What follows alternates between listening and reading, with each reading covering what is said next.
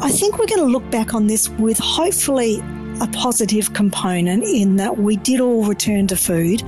We have all been cooking. We've got no choice but to cook. We've probably learnt to cook better, particularly people in capital cities in Australia have probably picked up a few extra skills. And I don't think that that's just picking up the telephone or ordering Uber Eats. This is the Deep in the Weeds podcast. I'm Anthony Huckstep. Food, whether recipes or experiences, runs threads through generations, passed on from family member to family member, meals in the home transferred and continued on. Some families have influence on a grander scale, influencing the way we eat, not just in the home, but out of the home over generations too. Sam Gowing is a chef and founder of Gowings Food, Health, Wealth, and a clinical nutritionist. Sam, how are you? Hello, I'm very well, thank you. It's good to have you on the show. Your family has a fascinating history with food in Australia.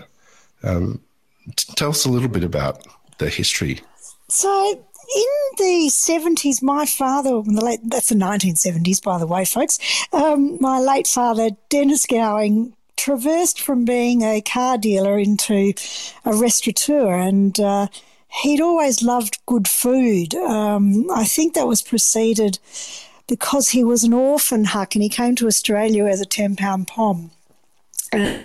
Beans out of a tin one Christmas day, and since that day, while he was still in the UK, that is, and on that day he swore he would never be that poor again. And I think that was part of his intention to eat well and to, I guess, manifest a life that he could be surrounded by good food and never go hungry. And I think that kind of went full spectrum. And in the 1970s, I think 1977, he opened a restaurant in Toorak Village in Melbourne called Jackson's.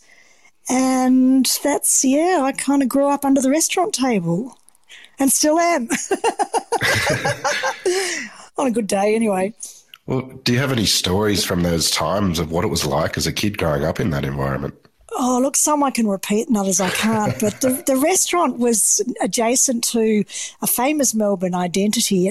She's a hairdresser and her name is Lillian Frank. And so she would have all the Melbourne society coming in for a fro or a new do or whatever was going on at the time, and then they'd either pile into the restaurant before or afterwards. So it was very much that kind of late 70s, not the heady days of the 80s, but it was certainly very chic. And more importantly, the food scene was really starting to grow up in Melbourne. The surrounding restaurants were more posh, for want of a proper description, such as Glows and Fanny's, if your listeners remember Fanny's, and of course Florentino in the pre-Grossi era. So in that era, it was kind of pre-Californian cuisine, and things were just starting to change in the Melbourne food industry from my perspective as a child, but also retrospectively now that I have kind of grown up a little bit as well. But, the restaurant food was, I don't forget it. I can't forget it because it was chocolate souffle, crepe Suzette. There was a vegetarian avocado, which was fanned on a beautiful plate, and believe it or not, had a kind of like a sesame, almost like a Japanese sesame goma dressing. And I can remember that plate, Huck, so clearly. And to this day, it's sort of something I do in the food that I've merged on or emerged to do in the last 20 years as well. So, there was a firm imprint there, that's for sure. When did you first realise that food was a career for you?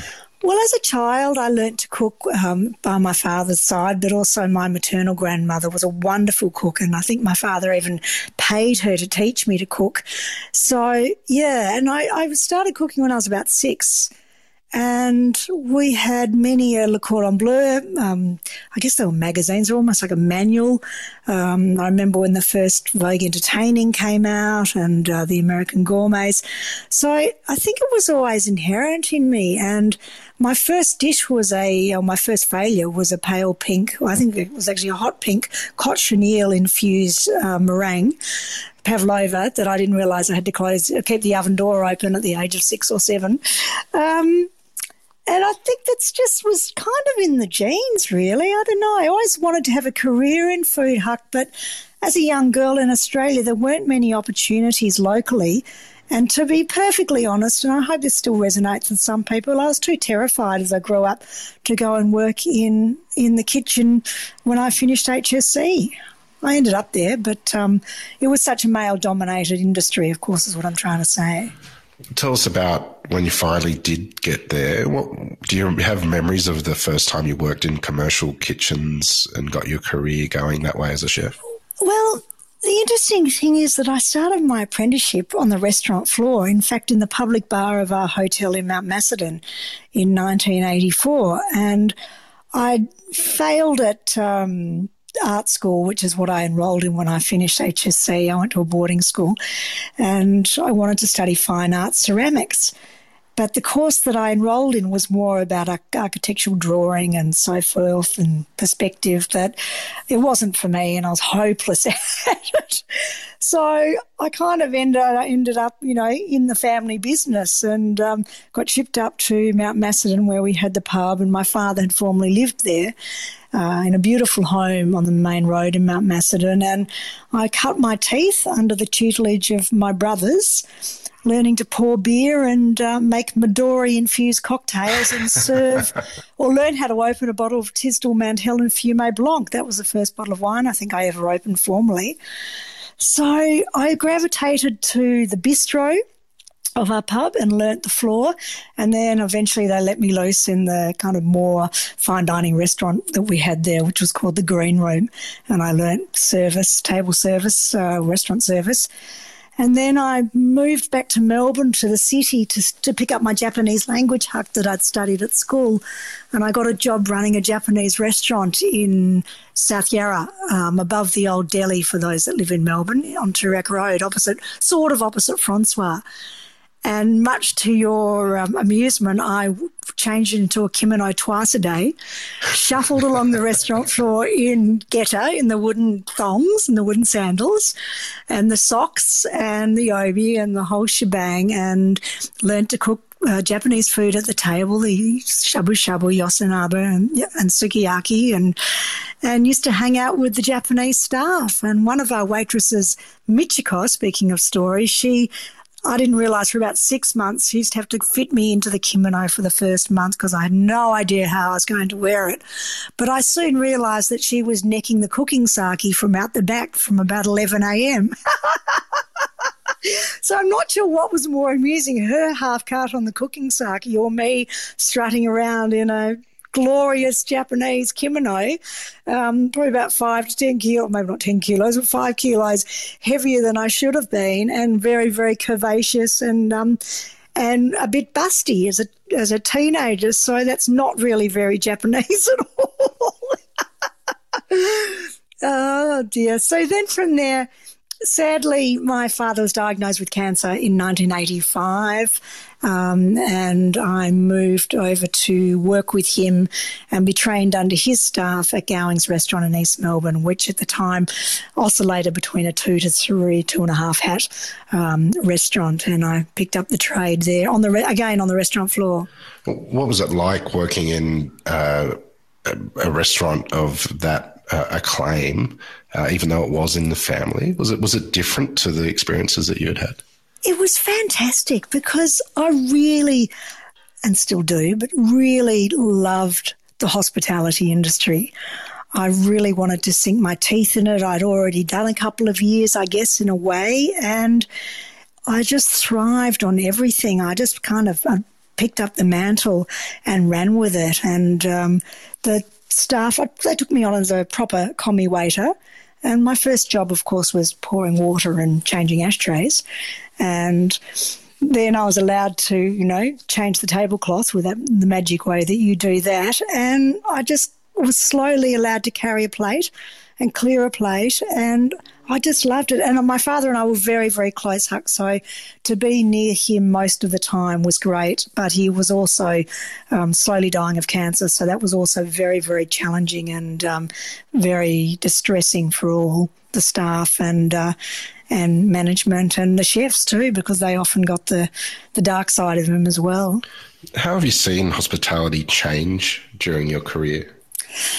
Well, in the pre-COVID era, so, you know, all sympathy and, of course, and compassion right now, but I feel like hospitality shifted, particularly from my perspective in Melbourne. It changed from actually being hospitable to the nth degree in that, you know, the Italian and European waiters would migrate to Australia and pick up that profession. And that was what they would always do, you know, and even our waiters, I think, were well into their 60s, if not sometimes into their 70s, still working the floor, some of the staff that I work with. So it was, to be a professional waitstaff was a career in itself. And I think, sadly, somehow that kind of got a little bit diluted by, you're not just here for a career, you're going to go on to other things. So I feel like the profession front of house has diminished slightly. I don't mean the management and so forth, but the actual joy of actually going to work and running a restaurant or being part of that kind of old-fashioned team, I think that's changed quite dramatically. You spent a lot of time and you're an award-winning restaurateur. What were some of the highlights over your career before you made a big change to move to where you are now? For 8 years, my brother and I owned and operated the Grace Darling Hotel in Melbourne, so from 1990 to 98. And one of the greatest blessings was taking the keys, lock, stock and barrel on the 24th, I think it was, of September at midday. And I instantly became a Collingwood supporter, Huck, because the football team was formed in the cellar of the Grace Darling, and so I had to convert immediately. And about 10 days later, they won the grand final. And so, but given it, that it was in the, you know, it is in the heart of Collingwood, the street went bananas. And, of course, the pub went berserk. And to this day, I think the scars of the champagne corks on the ceiling of the public bar area are still there. That was a highlight and that was a real blessing. And the next 8 years, through recessions that we had to have and recovering from pilot strikes in the 80s and so forth, it was a great achievement, and a lot of blood, sweat and tears went into running that pub with my dear brother, Chris Gowing. But we had a ball and we picked up a chef's hat throughout that journey, and 3AW Pub of the Year and Restaurant and Catering Awards, I guess, and wine lists. But, you know, the best award was the patrons. You know, they were just fabulous, and some of them I still connect with today. What led to the decision to leave your sort of fast-paced city career and go down the direction of health and well-being? So towards the end of the 90s, when Crown moved across the Yarra River to the premises they are now, that being the casino, you know, we really didn't think we could survive or be up against the juggernaut that was Crown Casino in those days.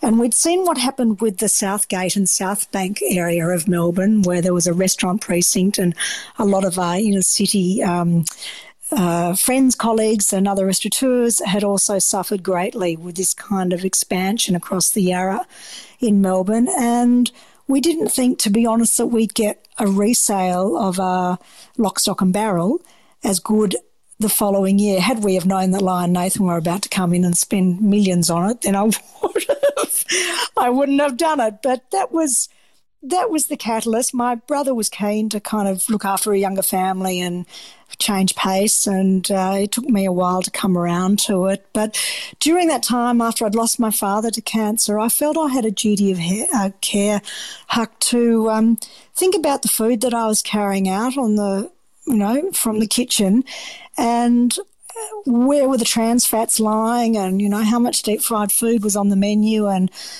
could I possibly healthify some of that food? And my own sort of health and fitness journey was starting to unfold before my eyes as well. But really doing that in 1996, for example, in a Bluestone pub in Collingwood would have sent me down, you know, certainly the wrong path. So that was a catalyst. And then in 1999, I launched what was Food and Health, but it became Food, Health, Wealth, because people wanted a lot more product development and mentoring and so forth to help them survive in business, as business has changed in hospitality and wellness over the last 21 years.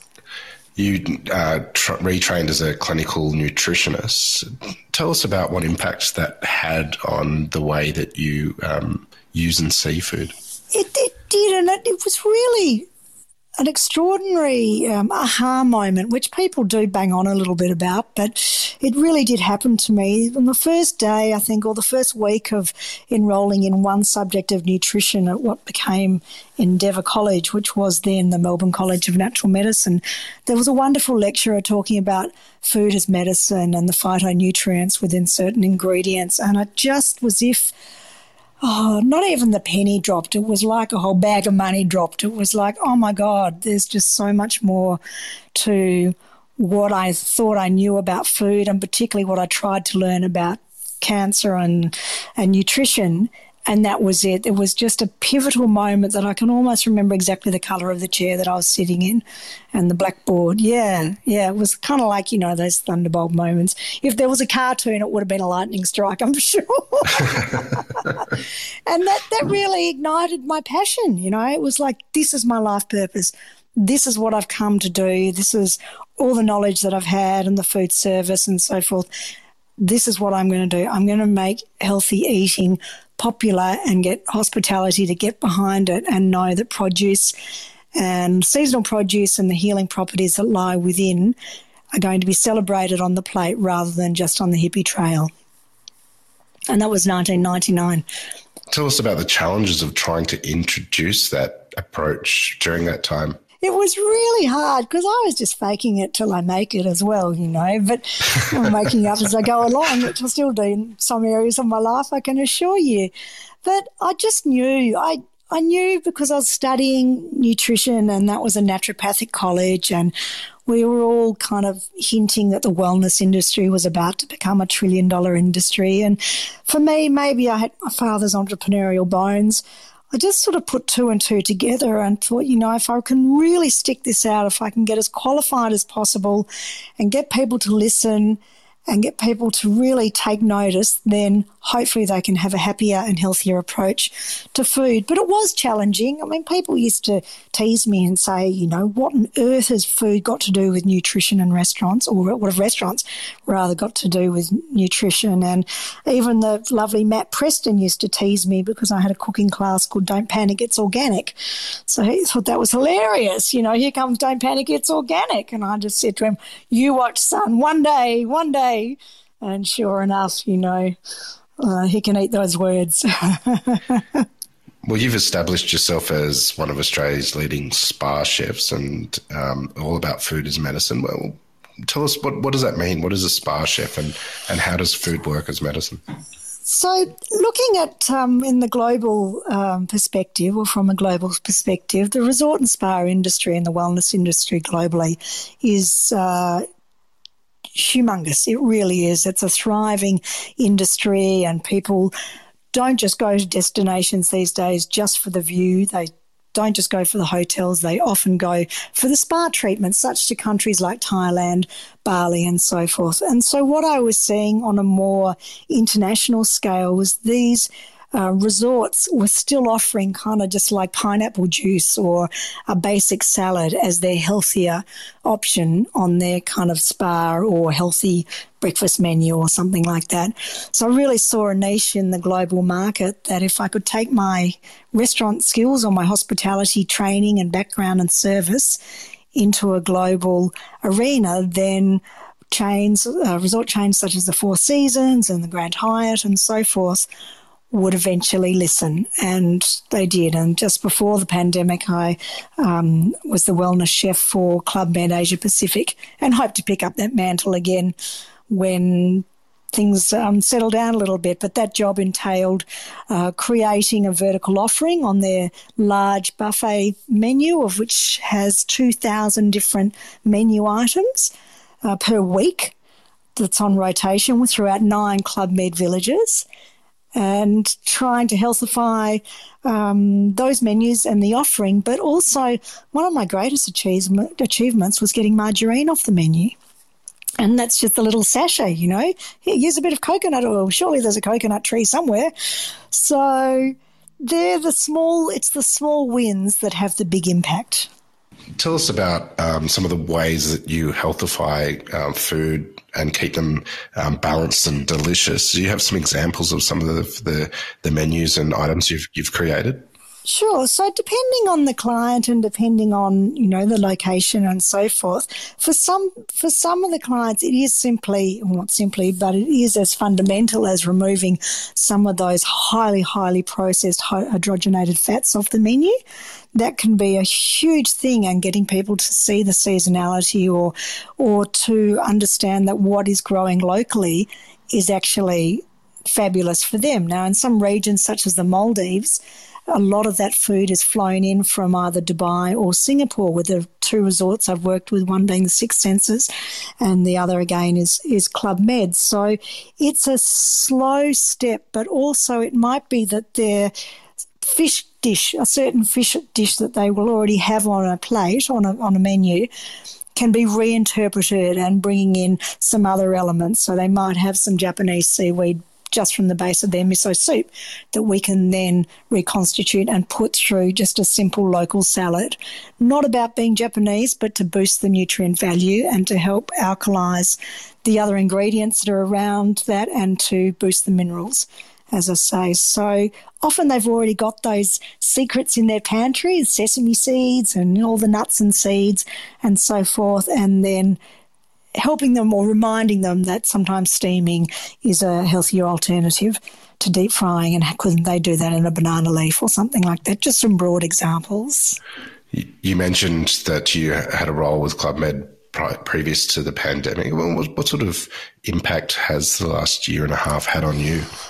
Well, it was massive.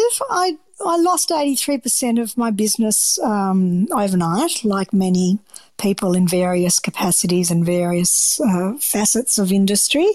For me at the time, my resort and spa work was global, from Berlin to Mexico to Maldives, etc. And the event business, particularly in Byron Bay, where I was living for many, many years, for 14 years at the time of the pandemic, that has pretty much still collapsed. So any corporate event that's come in has had to be cancelled or rescheduled into 2022. So those, for your listening clientele, then, you know, those tickets are around anywhere from $200 to $250 per person. So if we have, you know, a group of delegates, 100 at once, then of course there's usually a very good margin there. And like any event work, as your listeners will know, it's all in the pre-production. You know, the rollout day is sometimes the easy job, give or take a few glitches.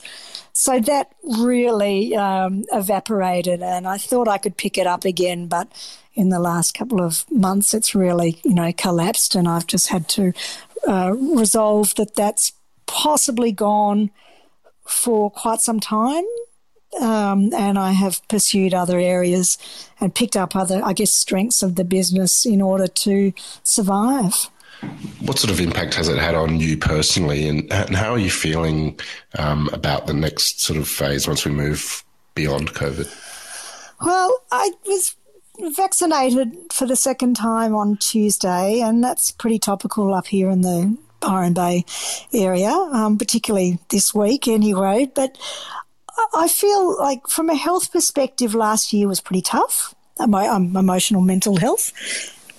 But then, you know, things started to open up, and for me I was able to increase the teaching load that I have. I teach online with Le Cordon Bleu and develop other online content as well. And so I kind of went from an events business and cooking school into a content creation business, which I actually really, really enjoy doing, because I quite like tinkering away at the computer and all of that kind of thing. So once I knew that I would be okay financially or emotionally, then things picked up. But I was previously a yoga teacher, and I'm still a great yogi at heart, and the compassionate streak in me is very, very strong. It's a river that runs very deep. So to see friends in Canberra where you are about to obviously go through some different situations of Sydney, of course, and my dear, dear friends in Melbourne just suffering so much. It just breaks my heart. So that kind of secondary emotional impact is still quite massive on my psyche and self. You've always been at the forefront of leading people down a more positive path in regards to food, and very much you've written prolifically about the future of food. Do you think these circumstances have changed our perspective on the role that food plays in our life? I think if anything, and from my observations and recent courses and just seeing what my global students are doing, I think we're going to look back on this with hopefully a positive component in that we did all return to food. We have all been cooking. We've got no choice but to cook. We've probably learnt to cook better, particularly people in capital cities in Australia have probably picked up a few extra skills. And I don't think that's just picking up the telephone or ordering Uber Eats. I think there's been a bit more, maybe I could just make this, obviously the sourdough thing, right? So I think always looking for the positive spin. I think we will see it. I think we've also realised just how good this country is, regardless of the current immediate circumstance, but how beautiful this country is, how much talent we have in our industry, how people like you and Danny Vallant are just so fundamental for holding this industry together during these terrible times. And I think people are going to start to realise the value of the industries at a whole, whether that's primary industry, not just our farmers, but that farmers market component as well, and into the detrimental effects that the whole of food service is suffering. I think there's going to be a compassion and a sympathy, but also in turn a greater support in the years to come. With everyone suffering so much and obviously the unknown still happening, but food being at the core of everything that we do, what sort of advice do you have in regards to treating food as medicine to help with mental health and change diets moving forward for everyone? I think, if anything, we've got time now, at least hopefully for the next, hopefully not too many more months, but, there's still some time to actually really tune in and observe that anxiety. And, again, this is probably my yoga hat, not just my chef hat, but really observe how you're feeling. How's that food making you feel? Are you having too many processed foods? Have you just resorted to the complex carbs day after day? If that's what your budget can afford, absolutely. But trying to do a little bit of test and measure on yourself, how do you feel when you eat those green vegetables versus how do you feel when you have last night's leftover spaghetti that you can't be bothered putting in the microwave or whatever you're going to do to reheat it. It's like really tuning in and going, what's going to make me feel better? Do I need just a little bit of a pick-me-up, some ginger tea, lemon juice and hot water? Do I need to pull back on the grog? Can I do some breath work around that? Can I just focus on maybe 2 glasses enough today as opposed to the whole bottle? Or just setting some positive goals, I guess, which I know is really hard and it sounds very woo-woo, but to be honest, it can really, really help. If you want to get trashed one night at home, go for it, but maybe just take it easy the next time, because again, a bit Byron Bay for you, but the woo-woo and the vibrational energy of just kind of constantly adding more toxicity to a body that's already pretty fragile and frail and uncertain can do a hell of a lot of damage. So just kind of being a bit nicer to yourself and trying to afford and make time to eat, be friends with a few more vegetables, I think is probably the best advice I can give at the moment, with good cheer. Well, Sam, it's been an absolute honour to have you on Deep in the Weeds today to hear your story. I know you've got many more, so I'd love to catch up again down the track. Please keep in touch and we'll catch up again soon. There are a few more up my sleeve, let me tell you. Huck, thanks again for all you do for our industry. It's just, I know it's just very fractured and fragmented at the moment. So thank you for all the support that you offer. Thanks, Sam. Keep in touch. Okay, bye. This is the Deep in the Weeds podcast. I'm Anthony Huckstep. Stay tuned as we take a deep dive into the lives of the incredible people who ply their trade in the food and hospitality sector. Special thanks to executive producer Rob Locke for making this all happen. Follow us on Instagram at Deep in the Weeds Podcast or email us at podcast@deepintheweeds.com.au. Stay safe and be well.